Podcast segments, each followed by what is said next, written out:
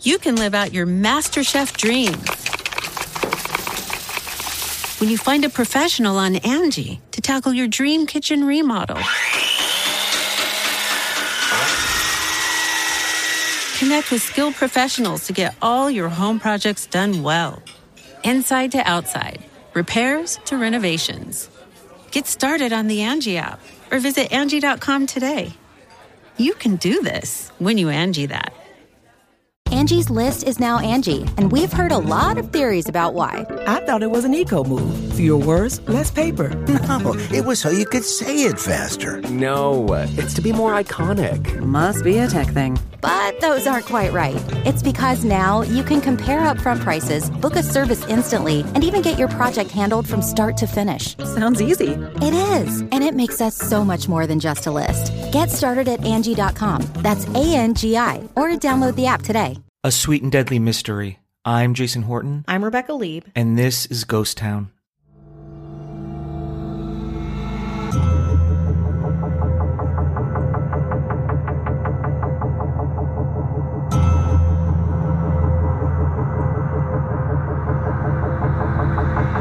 We've talked a lot about poison candy on this podcast and a lot about mysterious letters. We covered the Timothy O'Bryan Pixy Stix uh, mystery. We talked about razor blades, apples in New Jersey. We've covered, again, people stalking people via the mail. Well, this has both of those things.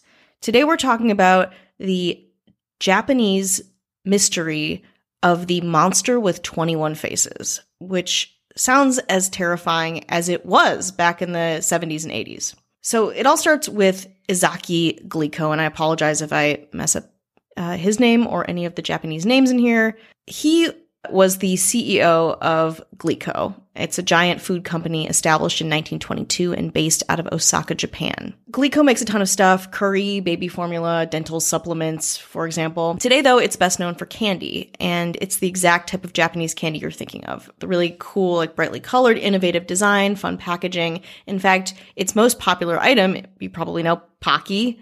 Very fun, very delicious. But Pocky was not the same back in the 80s and 90s because it could have killed you. So, around 9 p.m. on March 18th, 1984, the president of Glico and the grandson of the company, Katsuhisa Izaki, came home from work and took a bath. He had been president for around two years at the time and was either bathing with his children or having a bath, his children close by, hopefully the latter. His kids were Yukiko, who was four years old, and Itsuro, who was 11 years old. Little did he know, masked men broke into the condo next door where her 70 year old mother, Yoshi, lived. They tied her up with cut telephone wire and trashed the place, taking only the key to Izaki's house from her. Soon, Izaki heard strange sounds in another part of the house. As soon as these sounds registered, two armed, hooded men burst into the bathroom, and Izaki and his kids were panicked. Izaki's wife, Mikio, and his other daughter, Mariko, who was seven at the time, were already tied up in the living room, and the assailants cut the house phone lines and took Ezaki and his kids into the main room. Apparently, Mikiko offered the men money, begged them to let her go and her kids, and they responded, Be quiet, money is irrelevant. And that will be a theme of this case. The two men took Izaki, who was completely naked at the time, having just left the bath, out of his home to an abandoned warehouse. The police were notified the next day and searched for some signs to where Azaki was. Not too long after the search began, a ransom note was found in a nearby phone booth demanding a billion yen, about $4.3 million in 1984, and 220 pounds of gold bullion, which is about $1.3 million at the time. Some sources say that a call from the phone booth went to the Glico company, others say it was a letter. Altogether, it was the largest ransom demand ever made in Japanese history. Detectives were just starting to chase down the leads when, after two days in captivity, Izaki emerged from the warehouse and seemed like kind of okay. Unfortunately, Izaki wasn't super useful in figuring out who took him or what happened. He said he had a bag placed over his head for pretty much the entire time and had been given some clothing by his abductors. They fed him juice and crackers and told Ezaki his eight year old daughter had also been kidnapped, which was not true. Eventually, Ezaki was able to loosen his bindings and kick down a door. He ran down the street barefoot to freedom. While he believed they had been carrying toy guns, the only thing Ezaki was really able to provide to the police by way of information was identifying the warehouse, which is close to the river. He couldn't tell the police who kidnapped him again or why. So Izaki is fine, his family is safe, but we are just getting started.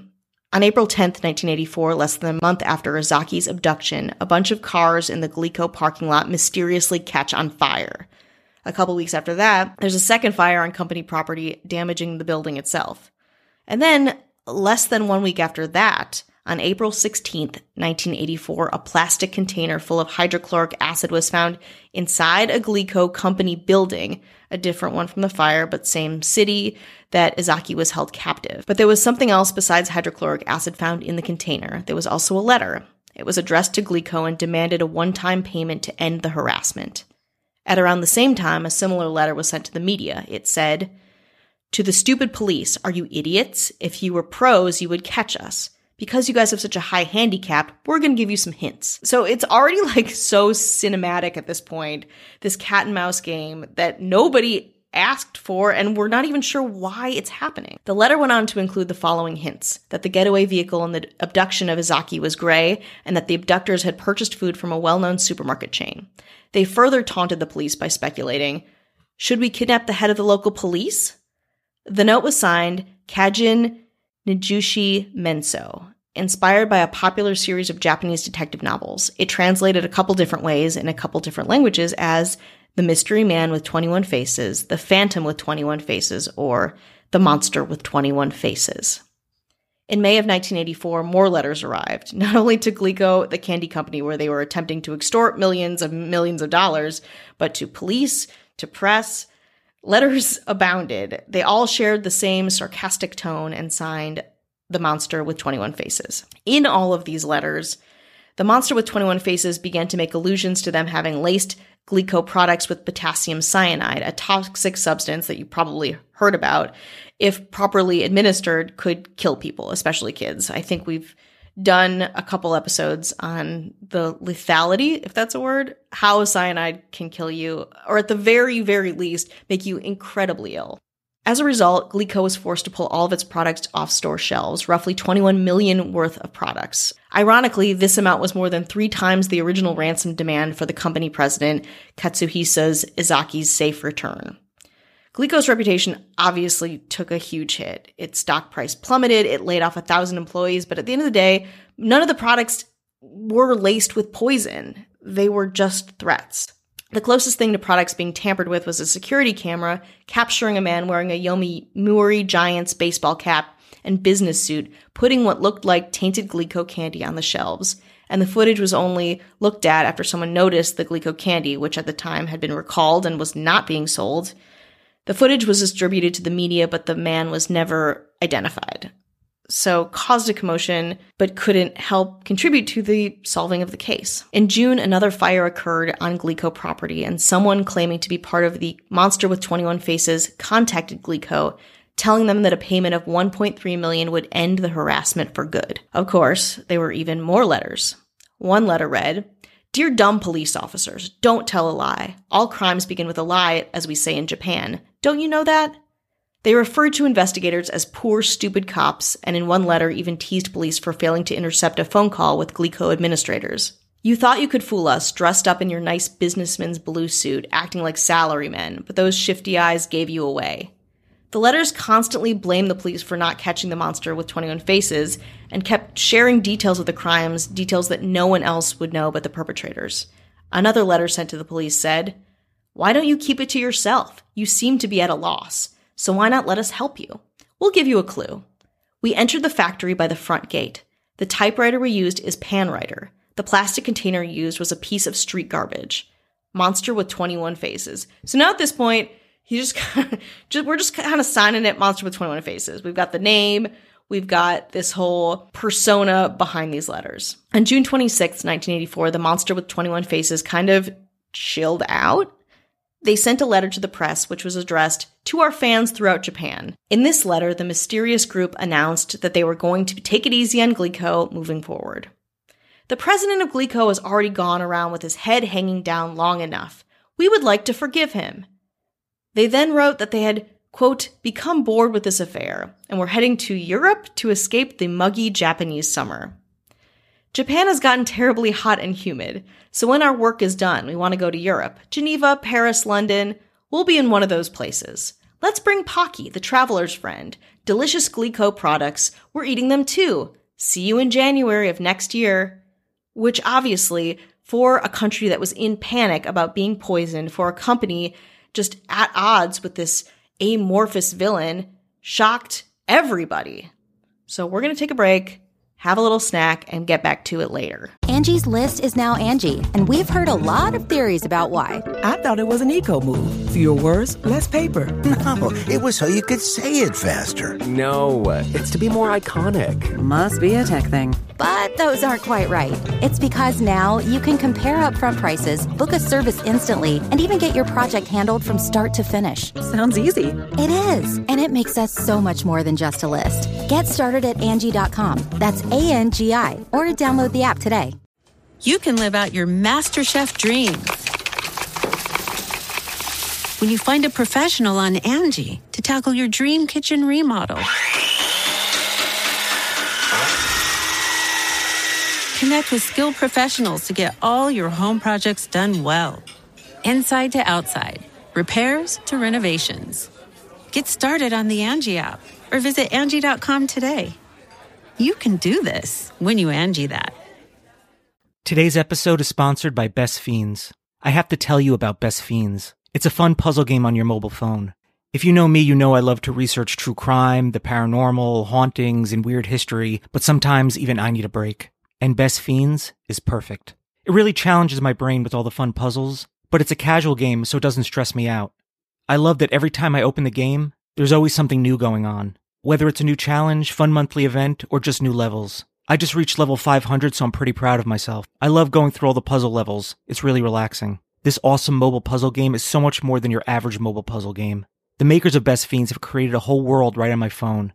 It's bright and colorful with great graphics, and there's a story behind all these cute characters. I'm a huge Thorn fan, actually. Trust me, you don't want to miss out on this game. So join me and millions of other people who are already playing this fun puzzle game. Download Best Fiends free on the Apple App Store or Google Play today. That's friends without the R. Best Fiends. Hi, hello, how are you? Hi. How are you doing? Hello. Are you well? Are you? Are you? Be honest. You are. okay, you're good? You're good? You're we're good? Good. Okay. Those are your affirmations for Yeah, the day. like a panting, like, huh? Good. I do it every morning Yeah. and look at me now. Look, look at you. No, don't, please don't. Oof. We have some interesting governmental news. Yeah. There has been a shift. there has been a, I'll call it a paradigm shift. I don't think that's correct, but I'm going to use the word anyway because I feel like it. That's really self-aggrandizing. I like it. So, you know, we have our veterans Mm-hmm. that have been part of the government for quite some time. Mm, the grizzled elders. Ben Forsyth, Ashley Matson, but there are new members. There's a new sheriff in town. There is a brand new mayor, Joshua Lambert. Oh yeah. Welcome. Treat him like one of your own. Please. He's a part of the family now. And we have a brand new governor. Hell yeah. Our brand new governor is Avion Noble. I don't know if I'm pronouncing that right. If please correct me. Avian or Avion mm-hmm. Noble. Cool name. Very cool name. I'm Thank you for lending some credibility to us. Yeah, very, very cool name is the governor until they decide they don't want to be governor anymore. You know, Like listen, when? people, you know, think, listen, Shit happens. yeah. And sometimes the, the, that shit is us. Yeah. You never hear me curse. It's, I'm jarred. yeah. And offended. I'm a bad boy. Mm-hmm. So I want to thank all listeners, anyone who's a patron, and if you want bonus episodes, early access with none of this chit chat, you can go to patreon.com slash ghosttownpod. Yeah, that'd be fun. And we do have shirts. Yeah. Yes. Shirts, hoodies, sweatshirts, new Ghost Town design with Black Dahlia. Very cool. We have the Hotel Cecil, Mm-hmm. Cecil Hotel shirts that the proceeds go to the Skid Row Housing Trust. Incredible. and a photo that'll most definitely be in my next book, Jim's Burgers, like a retro. And honestly, you sent me this shirt last night and it is so cool and I love the colors of it. It's probably my favorite shirt to date. It's a really, it is It's actually cool. a really cool shirt. It looks really good with the orange, and, Yeah. the, and, and the proceeds for that go to the Variety Boys and Girls Club of Boyle Heights. That's So if amazing. you feel like you know supporting a charity and wearing a cool Mm-hmm. shirt or, or hoodie or sweatshirt, you can go to ghosttownpod.com slash store and check that out. That's Amazing. fun. Got some new YouTube videos coming out. You can go to youtube.com slash Jason Horton. You can find the link to any of those things in the description. And everyone's waiting. They're like, yeah, yeah, yeah, that's all well and good. Where are the Apple Podcast reviews? yes, that's what we're all waiting for. Me them. Oh, boy. now. All right, the first one could be so much more. Five stars though. Oh, shit. Uh, The research that goes into the podcast is remarkable. I salute the presenters on this. Also, the wide range of subject matter is astonishingly good. I've listened to eight of these podcasts and learned so much from them. Unfortunately, I'm not a fan of the chatting part in the middle where the reviews are discussed. Who like is? I mean, you're kind of contributing to it by doing it. You know, Yeah. that's okay. I, you know, we, we appreciate it. It lends no value to the podcast and has irritated me immensely. Last night's list included a lot of talk and no substance, mostly about why the presenters continue to include the banter part of the show and defending it. I had to turn it off at that point as it was so annoying. That's me. That's me done with the podcast as I want to be a way to relax and learn. It's a shame that it could be so much more enjoyable with the right format for me personally. Yeah, yeah. I love how th- we still get five stars though. So Which I listen, it was you know really really complimentary. I I have you ever watched a television show before? Because you, there's commercials there. Do you, I guess you what literally watch or see, or maybe they're just less annoying. That's the I don't problem. The podcasts are free, and I think everyone, because there's so much free content, they're like, "Well, it's free and it's not perfect to my ears." Yeah. I'm offended. And you know your opinion is is very valid, and it's Sure. not, it's not wrong. No, Um, but what about if there's one person that enjoys it, so they can't listen to it because? And listen, I get you can, but you can, you know, they make it so easy to fast forward. I've done it. I know. I do it literally all the time. Sometimes I listen, sometimes I don't. Yeah. uh, we're all in the same. exactly, exactly. And I'm holding back. Let's be honest. I could talk about a lot more. Oh yeah, you don't know the way things used to be. Uh, they were way different. That was from listening in UK, Yeah. from Great Britain. Thanks. But thank you for Sure. for reviewing it. Amazing. I love this. It makes you feel like you're talking to someone casually, and it's funny. You, you learn something new, or want to visit somewhere where something odd happens. Would recommend to anyone who likes comedy and haunted places. Really miss Rebecca's dating stories, as it doesn't deserve the hate. Well, well, well. Another Great Britain from Cherry Blowson. Uh, Well, you know, there's one for you. what do you guys want? I'm confused. More dating stories, less dating stories. Yeah, maybe some in the middle. Okay. Love. I listen to this podcast at work. So good. Ashlyn and Joe, 86, from the US and A. I love it. And I know some people have already shut this off, but there's more there's more content, I guess, with the question Yeah, mark. We'll call um, it content. Let's get back to the content. To the year 1984. It is June. We are in Japan. The monster with 21 faces has stopped harassing Glico Candy Company. And that that's true. They sent that letter saying that they were going to vacation in uh, Europe for the summer. I don't know if that happened personally. No sources said confirmed that, yes or no. But they did stop harassing Glico. But they did not stop harassing as a whole. Instead, they turned their attention to other giant food corporations the rival candy company Morinaga, House Foods Corporation, and Marudai Ham. I hope I'm saying that right. Marudai got it first. On the same day that they offered the peace treaty to Glico, they agreed to stop harassing Marudai if they paid a ransom of 50 million yen, approximately $250,000. If they agreed to those terms, they would be provided with detailed instructions on how to deliver the money two days later on a train headed from Osaka to Kyoto. On the money drop day, June 28, 1984, a police investigator disguised himself as an employee of Marudai Ham. He hopped on the train to Kyoto, where he was to be on lookout for a while. He was looking for a white flag hanging outside the train. As soon as he saw the flag, he was supposed to toss the bag of money he was carrying outside where it would be picked up by a member of the monster with 21 faces. While on the train, the officer noticed a suspicious looking man. He described this man as being physically large, kind of brawny, I guess, short hair, glasses, and quote, eyes like those of a fox. And this guy was staring at him.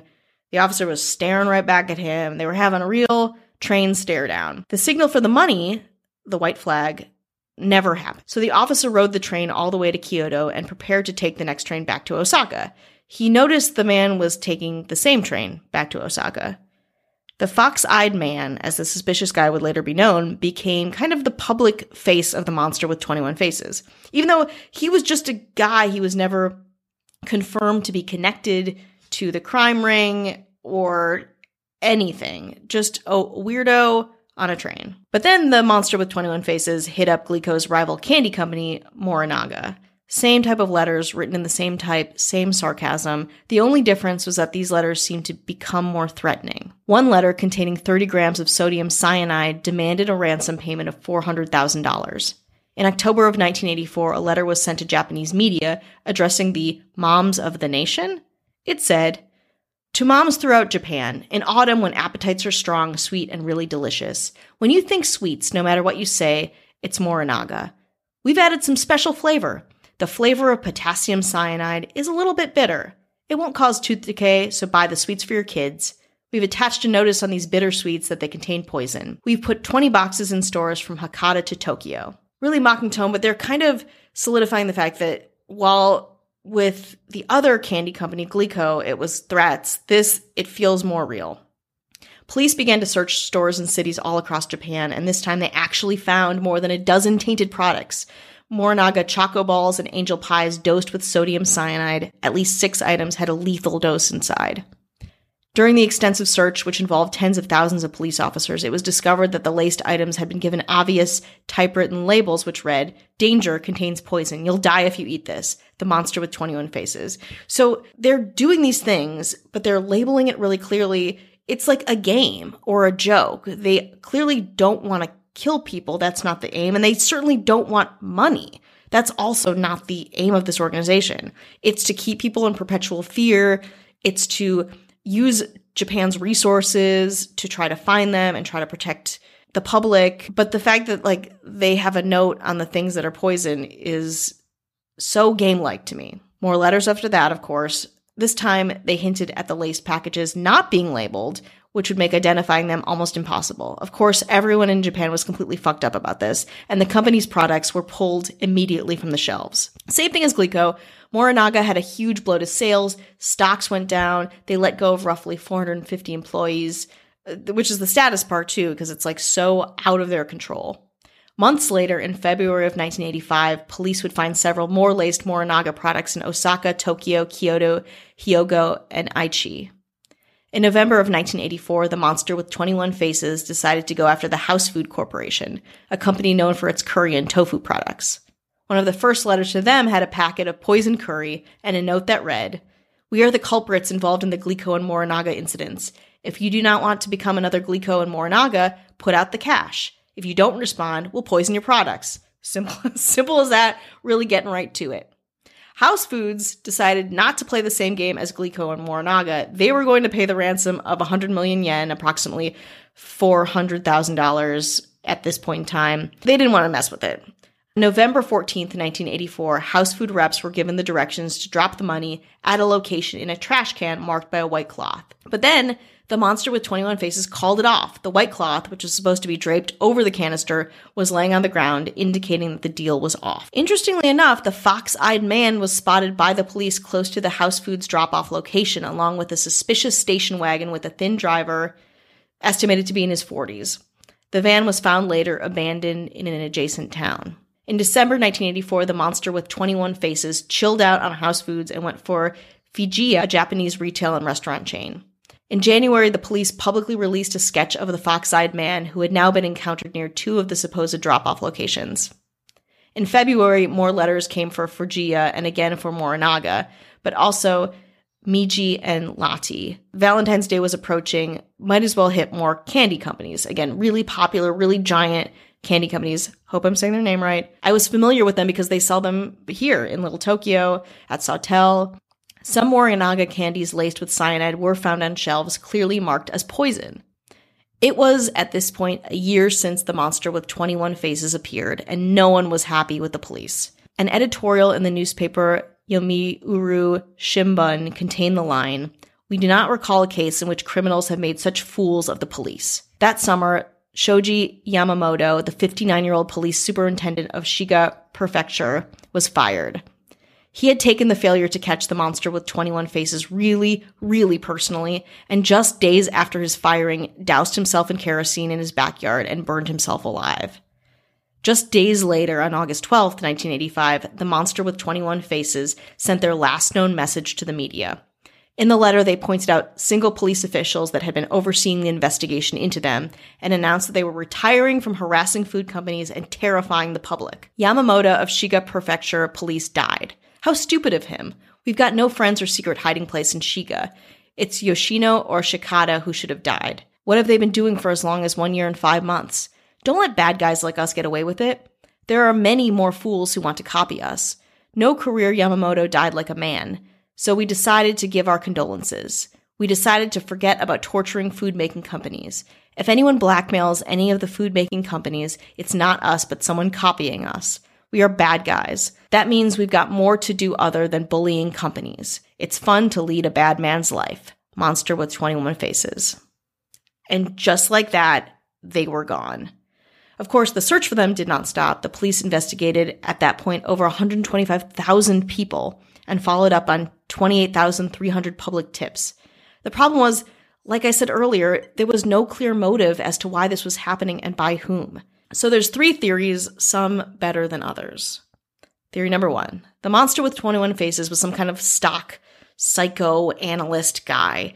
Each company took a hit, but when they were left alone, their stock price surged. And also, the culture around Japan at the time was to try to support these companies, help them. So when their products went back in the markets, people bought a ton of them, which again feels like maybe not the safest thing, but people really back these companies that they had a long history with. It's like Nabisco or something, like things that we as a culture really align with. Japanese people at that time did too, and they were really on these large companies' sides. So maybe it was a money making effort, maybe. Two, the Yakuza, the Japanese mob. Around the time that the monster with 21 faces disbanded, the Yamaichi War happened, a violent four year conflict within the Yakuza that resulted in a major overhaul to the crime ring structure. So maybe this was a part of the Yakuza. Things weren't going well. Different areas were vying for power and they kind of broke it up because they didn't want to work together. The time of this happening and the Yamaichi War are very, very close. So I think it's hard to ignore any kind of lack of mob tie. Three, Manabu Mizuyaki, who was identified by investigators in January of 1985. He matched the physical description of the fox eyed man sketch and also was involved in a labor dispute with Glico. He was also always kind of around during some very sketchy whistleblowing incidents, one of which pointed out how Glico had been illegally disposing of industrial waste in local bodies of water. Conveniently enough, Manabu Mizuyaki's father was a Yakuza boss, which fit the MO of the monster with 21 faces. Miyazaki had airtight alibis, but he could have been one of the organizers. He published a book about his experience, which is titled Toppamono. The book details primarily the difficulties of being a major crime suspect in one of Japan's most iconic crimes, and how the association would carry in the following months and years into his life and affect him. In 1995, the statute of limitations out on Izaki's kidnapping ran out. In 2000, it expired on poisoning of any candy.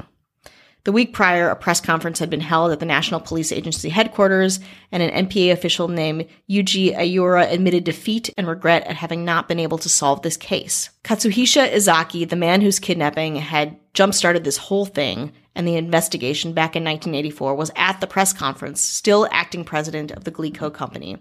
To this day, the identity of the monster with 21 faces remains unknown. I'd never heard of that before. I went into a huge deep dive on it. There's not as much information as you would think, especially it having been not that long ago. Yeah, I mean, as soon as you started this, I was you know, dying to know Mhm. what the result would be. And Yeah. I, I had a feeling that there was none. But then also at the same time, that's what makes it so interesting, like the Mhm. not the not knowing. And yet it isn't that long ago. And I wonder, I don't know, I wonder in in retrospect or in hindsight if there's other things they could have done to find this out. Mm-hmm. There's also maybe the possibility that they didn't want to find it out. Like maybe there's Police connections or something? corruption. I, I don't know. Maybe, for maybe. sure. Listen, I've been to Tokyo once and I've been to Kyoto once, so my opinion is Yeah, you're a pro. You're an expert. it's pretty. I mean, no one's asked me about it, you know. So Mm-hmm. It's odd. this whole time, so and Yeah. I've been just sitting here waiting. Just, just waiting. Yeah, I, I think it. I, it must be mob related. I think, but It's I chaos. also, It's like a chaos. But I also fucking love it because it's like, for me, I'm very like I try to be again like anti-corporation, like big corporations and the power that they have. So I love like this feels kind of like in the same vein of GameStop, where it's like we're gonna try to beat you at your own game. You think you're making money? We're gonna make money off of you. We're gonna damage you and you're never going to know who we are and we can do it again at any given time like, can you imagine if this happened in america i don't know what it would result in but i just think at any point we can come in here fuck with everyone's food products and then vanish like that is that sounds so traumatic the industry of japan has recovered from this but i'm sure there's some vestigial fear and panic i don't know you were there once But I think you know it happens. You know when things. It's not necessarily the same thing, but when there's when like botulism or if like a can is dented, like Mm-hmm. Yeah. you can't. And I think that kind of lingers. You know, like certain lettuces you couldn't eat. There's always those kind of things, and I think those things even they linger. And I'm sure there's probably people in Japan when they you know pick up a pocky or, or something like that. Maybe they're just like I choose to never eat this again Mm-hmm. based on how traumatizing this scare was. So, Mm-hmm. and when people don't want money, that is, or power. That, yeah, that's, I mean, I it's guess like, why are you doing this? You're just fucking with people. It's like, yeah, it's like chaos. It'd be Mm-hmm. like why people would hack into something and not want anything. It'd be like that, Mm-hmm. Uh, like that equivalent. yeah. And really, only one person died in this case. I'm sure there were many more who were traumatized by it. You know, clearly the Lost the, you know, and the- yeah, the- there were people that were affected by it, but there's only one death, and that is a self inflicted death in this whole case, which is also ins- insane given the amount of panic that this caused.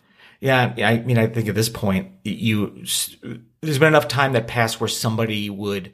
There's always somebody that knows something, Mm-hmm. you know, connected to it or not connected to it, and I feel like the truth would be revealed by this point. And I don't Yeah. see at this point after why somebody would be like, "Oh, P.S." which was why I think it's mob related. No mob member is going to be like, "That's time to talk this out." you really have it out for the mob, huh? I hate the mob. You heard it here first And last, probably. and last.